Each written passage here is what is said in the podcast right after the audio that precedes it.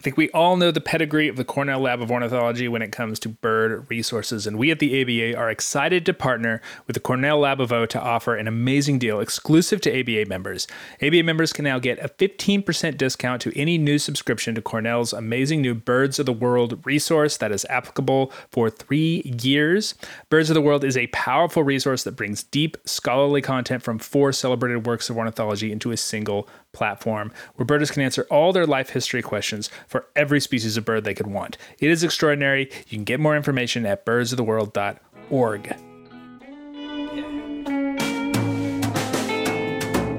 Hello and welcome to the American Birding Podcast from the American Birding Association. I am your host, Nate Swick. I don't know if you recall a few months ago, but there was some noise in the birding community about the U.S. Fish and Wildlife Service making changes to the duck stamp. In short, they wanted to mandate the inclusion of some sort of hunting element on the stamp. This was proposed as a permanent change. I don't think I talked about it on this podcast, but I did on the ABA's Twitter account. Sometimes I get turned around as to where I bring these things up. But essentially, we, and I'm speaking as the organization, opposed this change. Why? Well, we have been encouraging birders to purchase duck stamps for many years because it is such an effective tool for protecting bird habitat. You know, famously 98% of the purchase price goes directly to habitat acquisition. There's shockingly little administrative overhead. I think you would be hard pressed to find a more efficiently managed conservation program. And, you know, the duck stamp also serves as a ticket to national wildlife refuges for which there is an entry fee. So, you know, there's a practical purpose as well. At 25 bucks, it's a bit of a no-brainer that we would get behind this. So, we opposed this change because adding a specific hunting element makes this stamp a bit of a harder sell for non-consumptive users of refuges. Not all of them, but some. Uh, the duck is enough, right? It's frequently a beautiful painting, and while no one has ever denied the role that waterfowl hunters have historically and currently played in establishing refuges and protecting habitat, I'm certainly no, not going to start doing that now. It makes good sense to try to expand the pool of purchasers, expand the stakeholders. The numbers of hunters are, in fact, declining. The number of birders, hikers, butterflyers, mothers, happy Mothers Day, by the way, are increasing. Fish and Wildlife Service knows this. They have been actively promoting the stamp to naturalists and outdoor people in the last decade or so. For all changes, there need to be a public comment period. They open it, comments come in. Overwhelmingly opposed to this change, by the way, not just from birders, but artists who don't like it when the elements change, uh, from hunters who are like, why? So, of course, last week, they change it. Future duck stamps will be required permanently to include a hunting element. Dogs, decoys, blinds, I guess, deer stalker hats, maybe boats. I, I don't know. So that's that's the groundwork, right? So you know me, I like a little foundation upon which to build my house of righteous indignation. So here goes. Here's the part that bugs me the most about this change. Nobody wanted it. It was unpopular. Everybody liked the current duck stamp. It was working great. If you want a hunting element, maybe make it a requirement every few years. You know, every once in a while, the duck stamp would have a decoy or something on it. Those are not my favorite ones, but you know, whatever, not a huge deal. But permanent? This is so dumb. Why needlessly complicate things? Why intentionally narrow the appeal of the stamp? Why limit your audience instead of growing it? Why make this a 180 degree change in language and intent and throw away the last couple decades of work that the U.S. Fish and Wildlife Service has done to expand this franchise? Uh, I know that a lot of us in the birding community know U.S. Fish and Wildlife Service people. They are frequently birders, they are members of our community, they are our friends. I have to think that there are a lot of fish and wildlife folks out there who are shaking their heads about this too. And again, no one is denying the role that hunters have played in supporting conservation, but let's be real here. Waterfowl hunters are required to purchase these stamps in order to hunt waterfowl. There is no extra pool of waterfowl hunters who are going to buy more stamps because of this change. But there are non consumptive users who will be turned off by the inclusion of this hunting element and the accompanied promotion of the duck stamp as an explicitly waterfowl hunting stamp. You are shrinking your pool of donors, purchasers, whatever. Why do I think this happened? The director of the U.S. Fish and Wildlife Service is a politically appointed position rather than a bureaucratic position. So the current director is Aurelia Skipwith. She took her position in December 2019. This initiative was the first thing she evidently did. Uh, my interpretation of this move is that it is political pandering to the president's perceived, not even actual, just perceived base. And this is made pretty evident by the prominent inclusion in the press release of a quote from a representative of Safari Club International, which, if you are not familiar with that organization, it is, they speak primarily for wealthy sport hunters, and uh, their most you know frequent legislative efforts involve greasing the skids to allow for the importation to the United States of trophies from IUCN red listed species that their members shoot overseas. So that's that's what they do.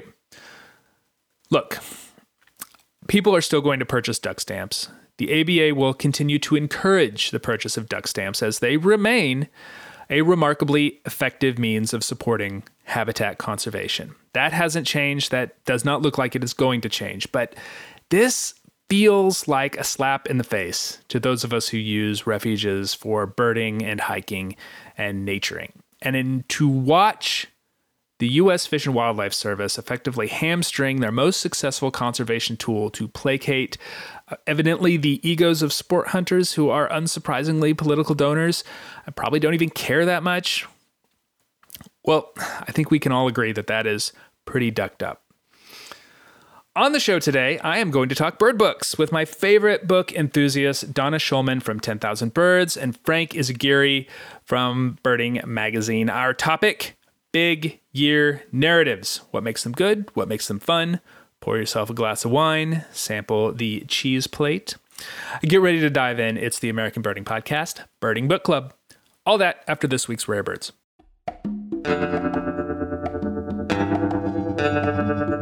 This is your rare bird focus for the second week of May 2020. Are you tired of hearing about Garganey yet? It has been an exceptional spring for the widespread Old World teal, and yet another was discovered in the ABA area recently, this time in Virginia's Chincoteague National Wildlife Refuge. This would represent that state's fifth record and the sixth this spring, following individuals in Newfoundland, Nova Scotia, Texas, and two in California. I have three first records to report this week, two of which come from the prairie provinces, which is kind of cool. In Alberta, the province's first record of western gull was seen in Grande Prairie. This species is most associated with the immediate Pacific coast but there are quite a few records for the interior west, especially in the last decade, and it has, in the past, come quite close to Alberta in southeast British Columbia. Saskatchewan also gets a provincial first in the last couple weeks with a lesser goldfinch near the town of Yorkton at the end of April. It was not seen again. There were two previous unconfirmed reports of this species in the province, so nice to finally get that one photographed. And in West Virginia, mentioned for the second straight week, a Pacific loon was seen near the Ohio border on the Ohio River south of Parkersburg in Wood County. This bird was initially seen in Ohio, but then willed, no doubt, by the collective force of mind of West Virginia birders. It was eventually seen on the West Virginia side of the river, where it became the state's first record. And just as an aside, that this bird was a state first actually surprised me a little bit. But West Virginia is probably the hardest state in the ABA area to get a handle on uh, what birds are good uh, because it not it's not only landlocked, but it's also mostly forested and very hilly. So it does not have many large reservoirs for shorebirds or waterfowls. So Pacific loon, which is pretty common in the east nowadays, is a state first. But then West Virginia, their state list has a great knot on it, which is one of the great mind blowing records of the ABA area. So go figure. Anyway, that is all for rarities in the ABA area for the period. For all the stuff I didn't mention, please check out the Rare Bird Alert Hub on the ABA website, aba.org slash RBA. You can also find lots of rare birds at the ABA's Rare Bird Alert Facebook group. That is facebook.com slash groups slash ABA Rare. Or you can check out our rarity Twitter feed at ABA Bird Alert. Uh, welcome to the first installment of what I am calling the American Birding Podcast Book Club. Uh, what I hope will be a semi-regular feature here now that we are we're going to a weekly schedule. But most of all, this is just the opportunity for me to talk books with a couple of my favorite fellow bird book enthusiasts, uh, both of which you will know if you are a regular podcast listener or a member of the ABA. Uh, first off, she is the lead uh, top best, maybe bird book reviewer at the website 10,000 Birds. Uh, she has come on the podcast annually to talk uh, best bird books of a given year, but we're going to broaden her scope a little bit. Uh, welcome back, Donna. Donna Hi. Schulman. Hi. Uh, and he is the book and media review editor for Birding Magazine here at the ABA. He has been on the show before, but I don't think you have joined us in your official capacity as a media reviewer. So, uh, welcome, welcome, Frank. Frank Izaguirre. Thanks, Nate. Very happy to be here. So, our topic today big year narratives. This is sort of a classic genre of birding book. There are a lot of examples of that form out there, especially in recent years. It's felt a little bit like if you do a big year, you are sort of obligated to write about it afterward.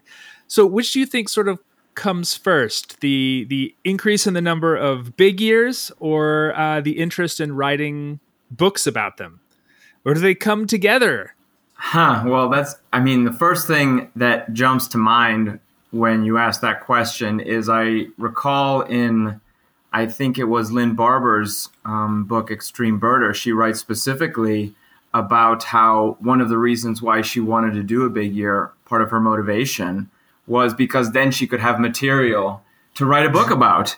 Yeah. Um, so I think that's definitely a factor that you know is in the minds of a lot of big year birders or birders who are contemplating doing a big year, yeah, I think it's certainly an incentive for a lot of them. Then again, it's a lot of work to write a book or yeah. you know, a lot of what I think a lot of authors have to negotiate is they do a blog or maybe they just do like mm-hmm. pretty heavy social media uh, presence. Then you know if you do a blog, you you have the material, but it's it's it's a lot of work and it's its own kind of challenge I would imagine, to convert the blog into a good book or you know maybe you don't put quite as much effort in but then yeah. Know, the book isn't as strong so um, yeah i think um, the blogging has come into play in increasing the books and mm-hmm. the first thing i do not the first thing but one of the things i do if i'm reading a book that has come uh, after a blog is i go back to the blog and I was really impressed with Neil Hayward's book, Lost mm-hmm. Among the Birds. Quite, yeah, he was the uh, first thing that came to mind when you talked about that because his blog was yeah. really nice. Like during his big year, his blog was like well updated, and he's he's a very compelling writer as well. It was one of the better big year blogs out there, I thought. Yes, but he really reworked it to create mm-hmm. a uh, a strong narrative, a different kind of narrative for the book because the uh, I don't know if I'm jumping ahead of things, but no, no, please go ahead. yeah, the blog was about his his birding and his travels, and the book was really about um, an internal struggle that underlied uh, all of that. Yeah. Um, but th- but then I've read um, one or two books where it's essentially uh, the blog. There's something different about doing like a daily recap of what you're seeing, and then kind of turning that into a a real narrative like you have to in a book it's it's you do have to sort of look at your big year in a different in a different way.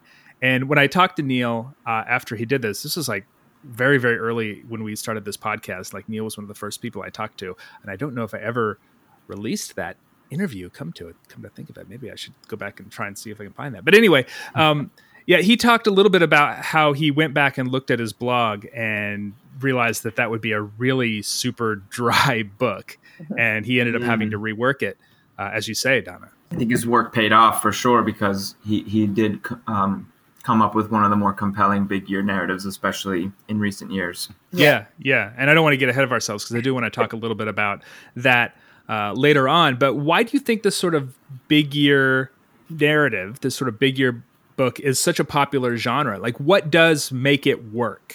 Well, I, first thing that comes to mind is wish fulfillment. I, I, don't we yeah. all want to do that? And there have been um, some big year people. I don't know if they've written the books though. Most of the big year books are people who just are birding, and yeah, uh, we want to do that. Yeah, it certainly works for for birders, but I can see why they sort of ta- if they want this this narrative to be appealing to a group of people beyond birders who maybe don't understand the sort of drive that makes someone even want to do a big year, you do have to have that that angle like Neil does so well, like uh, Noah Strycker does a little bit in his recent uh, global big year narrative. Uh, like a lot of the what I would say better narratives find like they will find that other thread that other sort of very personal story that makes it um, a very compelling narrative beyond the birding uh, because otherwise i think you're sort of limiting your audience to that sort mm-hmm. of book mm-hmm. i would say also that they really transparently embrace and capture the sport and the competition of birding and mm-hmm. also the obsessiveness they just go with it there's nothing to hide you know we're gonna just mm-hmm. go nuts and it's and okay. So, it's okay. Yeah, yeah it's okay. yeah. Or kind of okay. yeah, right. yeah, I mean, I think that that sort of aspect of it do, is something that is appealing to people who aren't birders necessarily, because they do understand obsession. They do understand setting a goal and wanting to reach it. Um, and when I have talked to people about birding, sometimes the more kind of pastoral aspect of birding, like going out and just kind of walking around in the woods for a little while is an opportunity to clear your mind. Um, oh, maybe these days that's a very appealing prospect when we're all kind of stuck indoors. But um, in the past, you know, that's sort of a it's hard for people who maybe aren't birders to sort of get that. But people will immediately grasp the idea of I want to break a record. I want to see 750 species of birds in this area. I want to go on this adventure. This adventure idea, the adventure narrative is one that, you know, exists even beyond uh, beyond birding books. I was just going to say I sort of divided the big year books I'm familiar with into mm-hmm. three different categories. Yeah. Um, there's the uh, personal journey, which you get with with Lost Among the Birds and Kingbird Highway.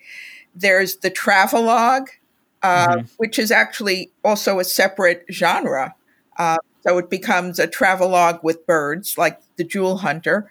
Mm-hmm. And then there's mm-hmm. just mm-hmm. the diaries, which I think are the books just for birders only. I mean, which is fine. I mean, there's a there's a lot of birders out there, and uh, a lot of people. It seems, especially early on, when you're talking about uh, books like uh, Sandy Komito's books or things that came out in the 80s and 90s, th- it was very clear that that audience that they had in mind was a birding audience and not a a wider audience. And things like birds books like Neil Hayward's book and Noah Strycker's book, the audience is very clearly beyond birding. Mm, yeah. Mm-hmm. It's a conscious mm-hmm. decision. Yeah. yeah. Do you think that there is sort of a tension between these stories of, of racking up birds and telling a good narrative, finding that good narrative or that travelogue? sometimes bird stories like finding bird stories are not terribly exciting like it's like i got up i drove to the place where the bird was i waited 20 minutes the bird showed up i left and that's I, not I, an exciting I, I story. had breakfast i had breakfast right yeah I, that's kind of that's that's even in the uh, I would say that's even in the title of one of Sandy's books, which I haven't read. I came, I saw, I counted.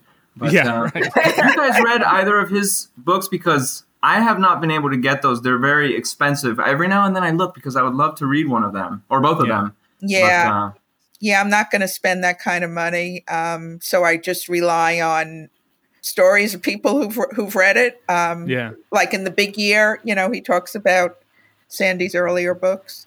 Yeah. Right. That's true. That's true. I, I actually one time I chased a rare bird and saw Sandy Komito there, and it was I got to meet him. I don't know if you guys have met him, and he was so cool. He was really funny. Like, yeah, he does have this reputation, and it is sort of buoyed by uh, Mark Obmascik's book about that um, that 1998 big year run with uh, with Greg Miller and uh, Al Levantin. Mm-hmm. Um, you know, Mark has a different angle. So his his his story is unabashedly meant for a non-birding mm-hmm. audience. Mm-hmm. And to that end, you know, he does have to turn those characters into characters. You know, take their yeah. little little bit caricatured. Um, there's nothing wrong with that because it makes a very compelling story.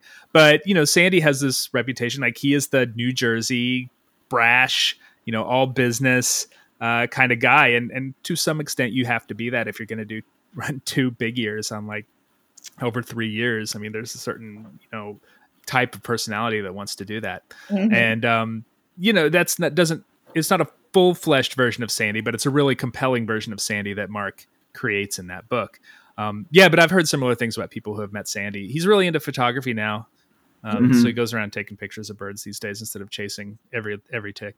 Well, one thing that my wife spotted, which I loved, you guys, you know, remember the the first Cuban vireo because mm-hmm. I think there have been two, and uh, the first one there was an article in the Miami Herald about it, and Sandy had gone to see that bird, and a journalist interviewed him, and that appeared in the article. And they, the journalist asked Sandy how he felt about his portrayal in the movie, mm-hmm. and he said he thought it was perfect. Which I oh. thought, uh, yeah, all right, that was just like what a cool thing to say. So, yeah, you know, would that we all could be so lucky to be played by Owen Wilson, right? Right, right, right, right. Sorry, I said Steve Martin. It's Owen Wilson. Steve right. Martin played Al.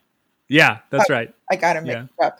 I, I know a friend of mine, Corey Finger, who, who you know, uh, ran mm-hmm. Al Levantin in Central Park a number of years ago. Uh, and he said he was a really, you know, very down to earth, cool guy. Yeah. So this is a fun aside, but I want to go back to that question that I asked. You know, do you think there's a tension between getting the biggest bird list and telling a good story? Because I think Noah Strycker's book, uh, for instance, uh, kind of went on the side of telling a good story mm-hmm. sometimes rather than you know potentially racking up the biggest possible list of birds mm-hmm. uh, because that racking up the biggest possible list of birds as we said is not always the exciting travelogue story which is what noah was telling and and on the other hand he was like the first one to try and do this global big year thing and so he kind of you know blazed a trail to some extent but you know he went to some places where he didn't get as many birds, but he did get a really great story and um, you know Arjan Dwarshuis, the Dutch birder, later who did it the next year and ended up breaking Noah's record. He went for the birds. Uh, story be damned. I do think that Noah does a good job taking his material and parsing through it to come up with good stories in a way yes. that's manageable for a reader. And uh, like yes. you know, to answer your question about um, how much that tension exists, I think it's it's there for for every um, big year story, mm-hmm. um, whether the you know the political boundary, the geographic boundary is a state, which there are big yearbooks for states now, including one that we're going to review in Birding soon, mm-hmm. uh, which is the Louisiana Big Year book by uh, Mary Beth mm-hmm. Lima. Yeah, that's and uh, yeah, I'm looking forward to to seeing that one. Um, or if it's the ABA area or the world. Um, if, for all of them it's hard, but certainly for the world, I mean, the numbers are just overwhelming, and, and I think that was quite a challenge to pull off. And yeah, Arjan Dwarshuis has a has a book too. I think that is the only big year narrative that I know of that was written not in English. Yeah. Uh, so I actually tried to conduct a little bit of primary research uh, prior to our talk, and I asked a couple Dutch birder friends that I made when I was in Costa Rica if they had read his book, and, and they hadn't, unfortunately. Yeah. But um, that does exist. He there is a non-English um, big year book that exists. So you know, if someone has read that, that would be really interesting to know about it. Yeah, it's probably one that's actually kind of difficult to get here in, in the United States, I imagine. So if anyone out there who is listening has uh, is a, a, Dutch speaker and has got a uh, put their hands on uh, Arjan's book, please let us know. I'd be curious to hear uh, what you think about it. I think this is a great new venture for the ABA. A, a lot, of course, the ABA did publish Phoebe Snetsinger's memoir. So mm-hmm, why mm-hmm. not continue? Do a line of big year books, republish Sandy's books, get a translator. That would be cool. Yeah. I could just see Jeff's face when we propose. Smiles. So, that's right. Yeah, absolutely. Yeah, it sounds like a great idea, Donald. so we, we talked a little bit about Mark Obmascik's book, and and uh, it does give a very it gives a decent history of U.S. big years. And uh, as as you've mentioned, as we mentioned when we were chatting about this beforehand, um, it, it's probably the most well known of the big year books. Um, mm-hmm. And there's a film attached, obviously, uh, that a lot of mm-hmm. people know. Um, do you think that that book has promoted some misconceptions about big years? You know as competitions as you know probably the biggest one is the idea from the film that the person who uh, gets the most birds in a year is the best birder in the world. Yes um, i know i kind of cringed at that one. You know it's it's a fine movie. It's a fun movie but that part was like uh, and and you read it elsewhere. Every reporter has picked up this yes. this idea that it's a contest. Yes and and maybe you know the with Mark Obmascik's book, the fact that three people were going after it in one year, it does sort of give the impression that the you know there is a contest aspect to it, even though for the most part, I think we would all agree that most people who write about big years, it's very much a personal journey. Um, or would you not agree, Donna? I'm thinking. I'm, I'm thinking again. I'm, i have Phoebe Snetsinger on my mind, and and that's mm-hmm. not a big year book, but yeah. um, it's big life book yeah, it's like yeah. her, her life was a big year, but she mm-hmm. does write that. Oh, this couple is like you know got uh, they're just two birds below me, and but so I go here to get more birds. that certainly is an aspect in a, in a lot of books. A lot of people are very concerned about the numbers, and sometimes you know that sort of number game feels a little bit like very inside baseball. Like you know, people mm-hmm. outside of the burning community probably don't have any concept of. Uh, of what those numbers mean, um, which is why it's nice to have that kind of personal aspect. Um, we, we like they will recognize it as a large number, as an impressive number, because you you tell us that that is an impressive number. But you know, on its own, uh, it doesn't really mean a whole lot. I would. And then there are the plus numbers, you know, if approved. right, right, right. Yeah, maybe, maybe it has become more complicated over the years. and then there's the North American without Hawaii. yeah, right. Oh boy, yeah. We this is what I'm saying is there's a lot of angles, right? There's yeah. a lot of ways you can do a big year. Frank, you noted uh, that you heard from one recent author that it was sort of hard to write about the same places everyone else has written about.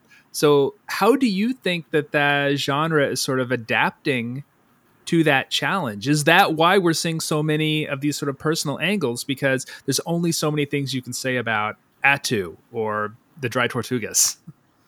Yeah, I mean, that's a challenge mostly for you know the ABA area big years. Mm-hmm. Um, I think for for future books, the game is already a, diff- a, little different because the you know as we just mentioned, the playing field is different. Now mm-hmm. there's Hawaii, so that's going to be an, a really cool it's going to be cool to see how how birders write about that aspect. Um, a lot of times, authors will write about big year history mm-hmm. and what other birders did and how they're you know recreating their footsteps. But that can get kind of challenging too, I think, because then it's just like layers on layers on layers and eventually there's going to be so many books to sift through. So mm. I, I, don't know how people are going to to handle that in the future. I think they'll come at it from different ways, and, and it'll be interesting to see how the genre adapts to that as it becomes, you know, a, a much more layered sort of like historical undertaking. Hmm. I guess Wild America is the one that has most where the re, the most retracing. Yes. Yeah. yeah. There's yeah. at least a couple yeah. books that I'm aware of that are like basically recreating Wild America. There's Return Scott Weidensaul's book. Yeah, oh yeah, that's what you're talking about. Yeah, it's, Return, Return, to Wild, America, America, by Scott Weidensaul. Right, and there's also um, Lynn Lynn Hancock. Hancock's books, yeah. Looking for the Wild, uh, and those are like deliberately recreating Wild America. So that's just a very cherished um, story and narrative. Do you think that we'll see that sort of angle in future books? Like I could see someone recreating Kingbird Highway, mm. uh, you know, right down to the eating the dry cat food uh, scene. like how much do you want to really recreate Kingbird Highway? Let's see. Yeah, let's see you do it. there are probably limits. I mean, but I I should point out that like the other big year book that we're going to review in birding soon is Christian Hagenlocher's book. His book is called Falcon Freeway, which I think mm-hmm. is a mm-hmm. pretty transparent nod to Kingbird Highway, and mm-hmm. it also maybe I'm forgetting one, but that is the other big year book I can think of where one of the main elements of the story is there's like a real budget aspect. Mm-hmm. Right. right. A really young guy, he's doing a big year and And I'll be honest, that is a nice angle. Yeah, right? Because yeah. so much of big year birding, and let's be honest, it is about money and mm-hmm. time mm-hmm. and how you manage those aspects. And, you know, people who t- undertake a big ABA big year uh, often have what feels like unlimited amounts of money and time. Yeah. Right. And so having that certain angle is a very uh, humanizing aspect of Christian's book and one that is um, certainly appealing. Yeah. yeah, it's cool. I mean, one of the cool things about big year books, which harkens to some other questions we've already asked, big year books are, you know, in their way, it's a kind of environmental writing or literature. It's a kind of nature writing. But a lot of times, one of the hallmarks of nature writing, and one of the reasons why it's not always popular, is this kind of like uh, this is hard, but it can be like a little boring. It's like it's like mm-hmm. it's it's slow. The pace is very yes. slow, and people like that. That's I think that's one of the reasons that people like nature writing. Um, it's contemplative. It's very observant, but sometimes like not a lot is happening. It's not action packed. but when you have the big year narrative, um, there's this tension automatically mm-hmm. introduced, which yeah. is that it's you know a numbers game. It's to whatever whatever extent it is actually a competition. Yeah there's a tension there. And so when you have the budget tension too, that's like just another layer of intrigue and excitement. So yeah. Oh, I, I had not thought of that, but you're right. I, I I think of the young person on a budget writing as more of in line with the traditional young man going out into the world, meeting yeah, yeah. people, mm-hmm. growing up a little, hopefully. I was going to say Bildungsroman, but I wasn't sure if I was pronouncing it correct. well, we're, we're all trying. you gotta you gotta take a crack at it. Just just run out. and and one of the things I really enjoyed about um, Kingbird Highway was his little microscopic portraits of, of all the crazy birders, uh, mm-hmm. many of mm-hmm. whom have become really well known in the field. Uh, Ted Parker was, you know, just so memorable. In yeah, yeah. And I really wish more of the, all you authors, more of the big year books had more about the people. Although I know that's hard because most of them yeah. are living. yeah, I will say uh, that is something that I felt like Neil Hayward did very well in yes. his book. Yes, um, he focused a lot on the people, and one of the real delights of uh, reading his book uh, was that I got to sort of see all these people that both that were sort of mutual friends. Mm-hmm. Uh, I got to see a lot of people that I already knew and, and friends that I had, and see them kind of described through Neil's eyes, which was uh, really nice. I was even in that book too, not to you know kind of you know name yeah, drop or anything, yeah. but uh, I got a little bit in the last chapter there. So. Nice. I have one funny little story about that specific aspect of Neil's book, which is that I actually listened to that one on audiobook. Mm-hmm. And he does not read the book himself. It's it's a different reader. John Puschock is in the book. He's yes, an important person in the book because he really helps Neil to, mm-hmm. to to do the the Alaskan birds. And for whatever reason, like I I met John Puschock once very briefly. He might not even remember, but uh, for whatever reason, that reader gave John Puschock a really strong. I I I think it was like a Texan accent or something. and that's, I'm pretty sure that's not his accent. No, it is not. No, he is, so, he's from Washington. so, anyway. Yeah.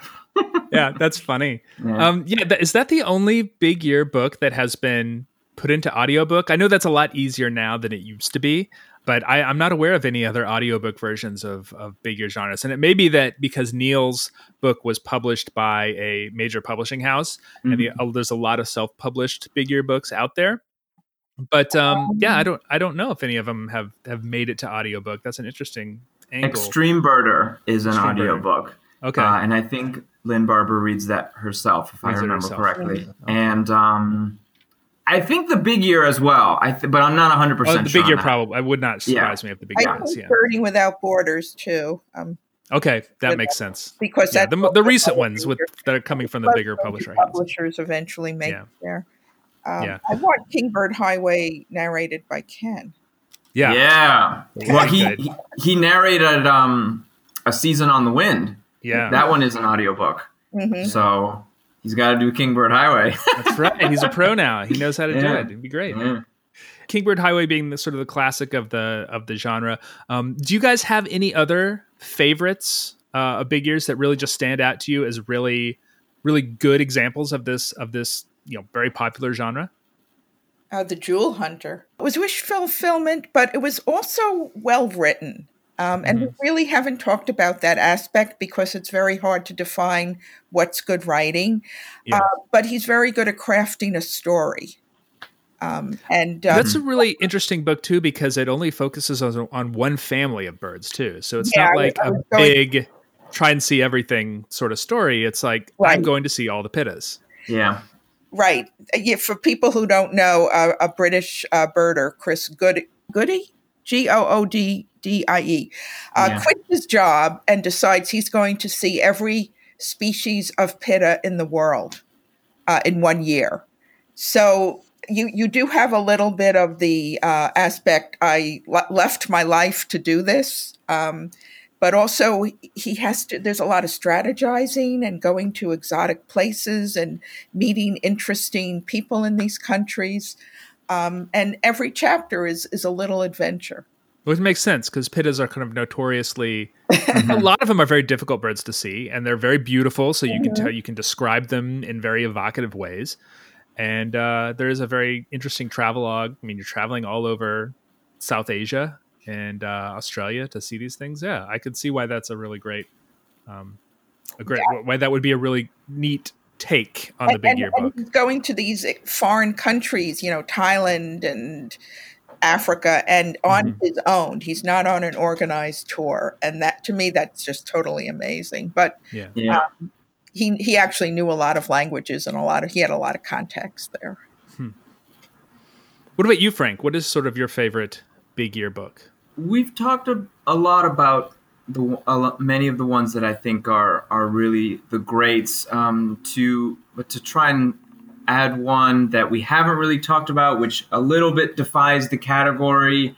Um, I would really, I think I would want to mention Dean Fisher's recent book, which I reviewed for birding. It's called Roads, Peoples, Birds, Mountaintops, and Billabongs. Hmm. And it takes place over the course of three years. So, you know, it's not strictly speaking a big year, but big years. Yeah.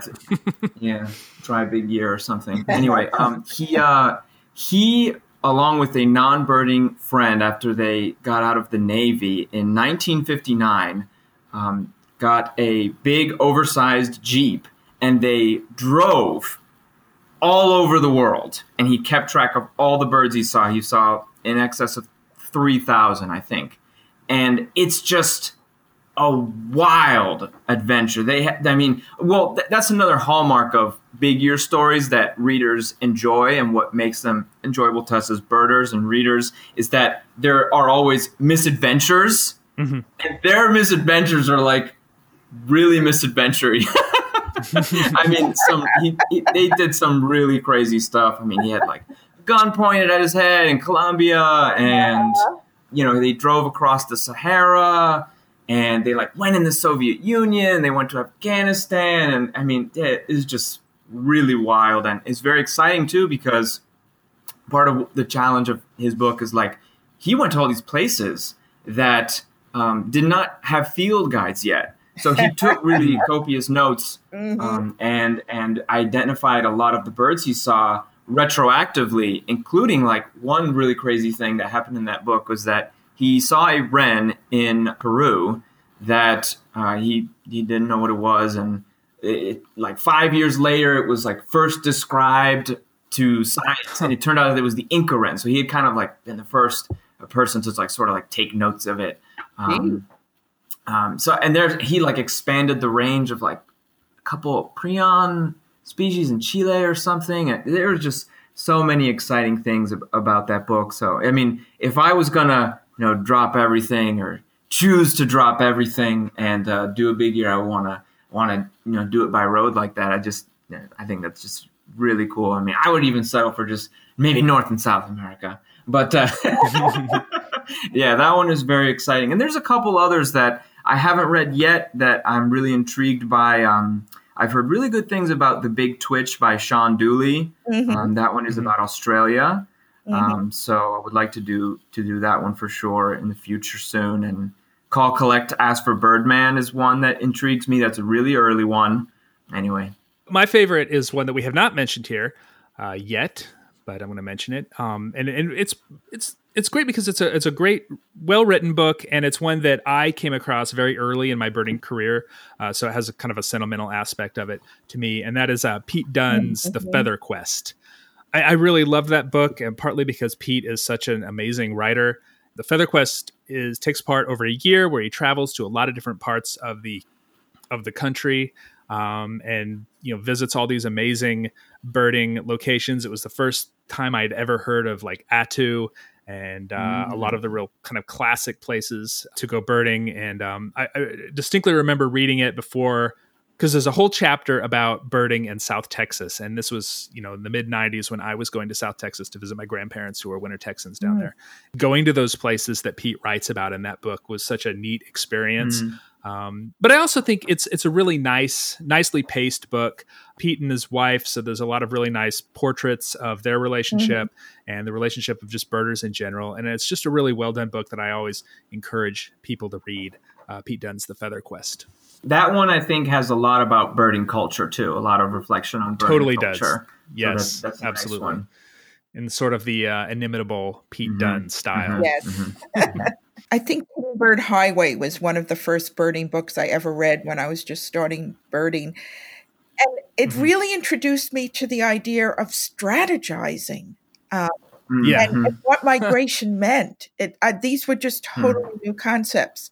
And um, I think you can actually learn from reading um, the big year books. Um, I find the whole strategy where to go at what time of year really fascinating. That is that, that is funny because you know big year books are uh, so we talked about very early on uh, in this conversation are are aspirational, mm-hmm. right? So a lot of us are not going to do big years, but it is fun to read about them, and from these narratives, we learn so much about birding mm-hmm. culture. Mm-hmm places to go birding, places that we can put on our you know bucket list that we want to get to, we have to get to, uh, and and you know through that we learn a lot about what what birding is through its you know sort of most extreme examples, which I think is a real important thing with these with this sort of genre.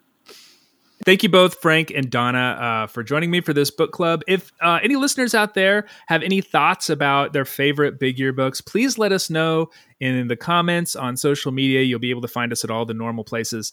We want to have make this sort of a conversation. And also, if you have any genres of bird or birding books, they don't necessarily have to be uh, narratives. They can be any sort of birding book that you want to hear Frank and Donna and I tackle in the future. Please let us know. Thank you, Frank and Donna, for joining me. Oh, pleasure. Thanks so much. It was wonderful. Great fun. Yeah. The American Birding Podcast is brought to you by the American Birding Association. If you enjoy what we're doing here, please consider supporting this podcast by joining the ABA. You get a lot of great bird content both here but also in our magazines. We even have an e membership if you are okay getting your magazine online instead of in the mail. It's a little bit cheaper that way. And there's also a discounted membership for young birders as well. You can get more information at aba.org/slash join. I want to make some special shout outs two. James Muller of Columbus, Ohio. Rodney Schmidt of Sierra Vista, Arizona. Felix Hoddett of Seattle, Washington, Laurel Baum and her family of Altamont, New York, Kenneth Bishop of Mattawan, Michigan, Megan Frey of West Palm Beach, Florida, Megan Hart of Cumberland City, Tennessee, Brad Miles of Sag Harbor, New York, the Kristen Swinehart family of Osceola, Indiana, Todd Cartner of Mogadore, Ohio, Daniel Moore of Seattle, Washington, and Dave Bryan of Overland Park, Kansas all of whom joined or rejoined the ABA recently and noted the podcast as a reason for doing so. Now that I'm doing these weekly, I expected not to have to read so many, but that was a lot in the last week. So thank you so much. Welcome or welcome back to the ABA. Executive producer of the podcast and president of the ABA is Jeffrey Gordon. In mind of Kingbird Highway and Falcon Freeway, he's penning his own memoir, Avocet Avenue, a journey as long as an avocet's legs with as many curves as an avocet's but it's not working. How about this? You'll wanna rock down to Avocet Avenue. Technical production is by John Lowry. His is a journey from the scorching Texas hill country to the rest of the continent in a completely random pattern that surprises and amazes all he meets. It's Caracara Causeway. Additional help comes from Greg Neise and David Hartley. They have a meandering, confusing, frequently silent journey of self discovery that ultimately asks the question can we really tell who we are? Coming next spring in Pitanax Interstate. You can find us online at aba.org, on Facebook at facebook.com slash birders, and on Twitter at aba. You know, sometimes once that personal journey is over, you end up right back at the beginning again, but this time, a little more in your belly, little more in your soul than you had when you started. For that, check Phalaroop Refuge Loop. It's a long, strange journey around and around and around and around and around. Questions and comments can come to me at podcast at aba.org. I'm Nate Swick. Thanks for listening. Stay healthy, everybody. Till next week.